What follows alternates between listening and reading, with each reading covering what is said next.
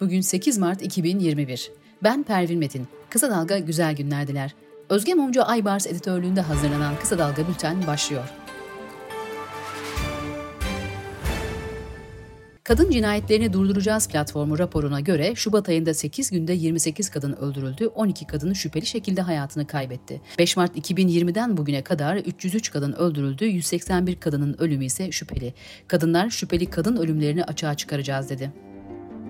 Kadın Adayları Destekleme Derneği Kader, hükümetteki kadın temsiliyet oranının %11.7 olduğunu belirtti. Kabinedeki 17 bakandan ikisi kadın. 8 Mart Dünya Kadınlar Günü öncesinde cumartesi günü İstanbul Kadıköy'de büyük kadın buluşması düzenlendi. Yüzlerce kadının katıldığı gösteride polis gökkuşağı motifli şemsiye ve bayrakların alana sokulmasına izin vermedi. LGBTİ aktivistler gözaltına alındı. Cumhurbaşkanlığı İletişim Başkanı Fahrettin Altun, biz hiçbir suretle eşcinsellik propagandasının yanında yer almayacağız. Bu tür çirkinliklerin gençlere normal bir şey gibi sunulması saldırıdır, dedi.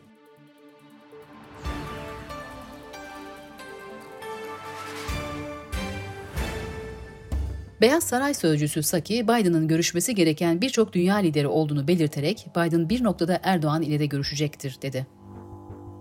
Saadet Partisi Genel Başkanı Temel Karamollaoğlu, Cumhurbaşkanı Recep Tayyip Erdoğan'ı ve AKP iktidarını hedef alarak son zamanlarda belki Cumhuriyet'in kuruluşundan 1950'lerden sonra en gergin dönemi yaşıyoruz. İktidarda bulunanlar muhalefeti hainlikle suçluyor. Ülke böyle yönetilmez, dedi.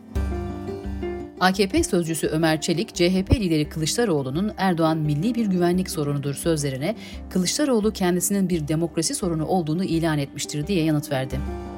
İyi Parti Genel Başkanı Meral Akşener'in talimatı doğrultusunda parti yöneticileri ve milletvekillerinin dokunulmazlıklarla ilgili söylem birliği oluşturması kararlaştırıldı. İyi Parti'nin fezlekelerin içeriğine göre tutum alacağı belirtiliyor.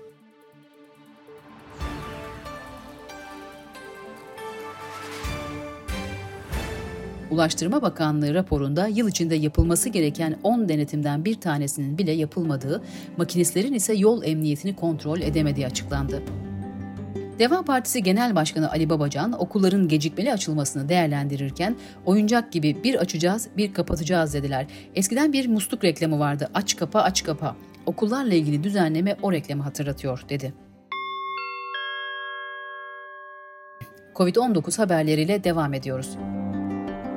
Sağlık Bakanı Fahrettin Koca, COVID-19 vaka sayısının güncel haritasını paylaştı. Vaka sayısı her 100 bin kişide İstanbul'da 111.57, Ankara'da 54.83, İzmir'de 66.47 oldu.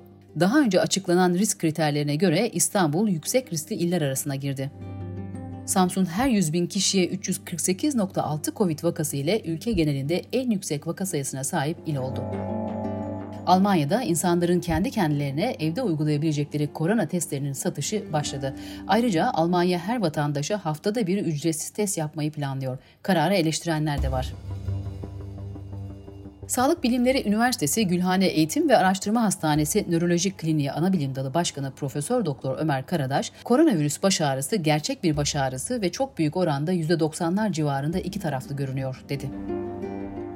Kanada İklim Modelleme ve Analiz Merkezi tarafından yapılan bir araştırmada pandeminin uzun dönemli olarak iklim değişikliği üzerindeki etkileri ele alındı. Araştırmanın sonuçları pandemi kısıtlamalarının etkisinin sanıldığı kadar büyük olmayacağını ortaya koyuyor. Sırada ekonomi haberleri var. Ankara'da Fırıncılar Odası'nın ekmek ve pide fiyatlarına yaptığı zam Ankara Valiliği tarafından iptal edildi. Valilik fiyat tarifesine yönelik ticaret mahkemesine itiraz davası açıldığını duyurdu. CHP Grup Başkan Vekili Engin Altay, Özgür Özel ve Engin Özkoç, kamu ihalelerine ilişkin TBMM'de araştırma komisyonu kurulmasını istedi. Ekonomik kriz ve pandemiyle artan yoksulluk nedeniyle kentin çeperlerindeki semt pazarlarında 10-15 liralık alışverişler bile veresiye defterine yazılmaya başlandı. Faizsiz konut ve otomobil sahibi olmak isteyenlerin tercih ettiği tasarrufa dayalı finans modelindeki şirketlere yeni düzen geldi. 6 milyar liralık hacme ulaşan faizsiz konut sektörü Bankacılık Düzenleme ve Denetleme Kurumu denetimine alındı. ABD'de Halkbank davası sebebiyle 28 ay hapis yatan ve döndükten sonra Borsa İstanbul Genel Müdürlüğü'ne getirilen Hakan Atilla ay sonunda istifa edeceği iddiasıyla ilgili açıklama yaptı. Atilla, izne ayrıldım. O yönde bir karar alırsam borsa resmi bilgilendirme yapar elbette, dedi. Dünyadan gelişmelerle devam ediyoruz. Irak'ı ziyaret eden Papa Francesco, Şii lider Ayetullah Ali El Sistani ile görüştü. 84 yaşındaki Papa Francesco ile 90 yaşındaki Ayetullah El Sistani'nin görüşmesi 45 dakika kadar sürdü. İngiltere'de hemşire sendikası Royal College of Nursing, %1 zam teklif edilen hemşirelerin pandemi bittiğinde iş bırakabileceğini açıkladı. Belçika'da gelecek öğretim yılından itibaren orta dereceli okulların 3. ve 4. sınıflarında cinsel içerikli mesajlaşma zorunlu ders olarak okutulacak. ABD'de 25 yıl önce görevde olmayan bir polis memuru ve bir iş yeri sahibini öldürme suçlamasıyla tutuklanan 3 kişi serbest bırakıldı. Savcıların söz konusu 3 kişiyi aklayacak delilleri kasıtlı olarak sakladığı ortaya çıktı. Bültenimizi kısa dalgadan bir öneriyle bitiriyoruz. Türkiye'de kadınlar 8 Mart'ta İstanbul Sözleşmesi'ne yönelik saldırılar altında giriyor. LGBTQ artı bireylere nefret söylemleri, hedef göstermeler artıyor. Aktif siyaset içindeki kadınlar vitrin süsü olarak nitelendirilirken her alanda cinsiyet eşitsizliği artarak devam ediyor.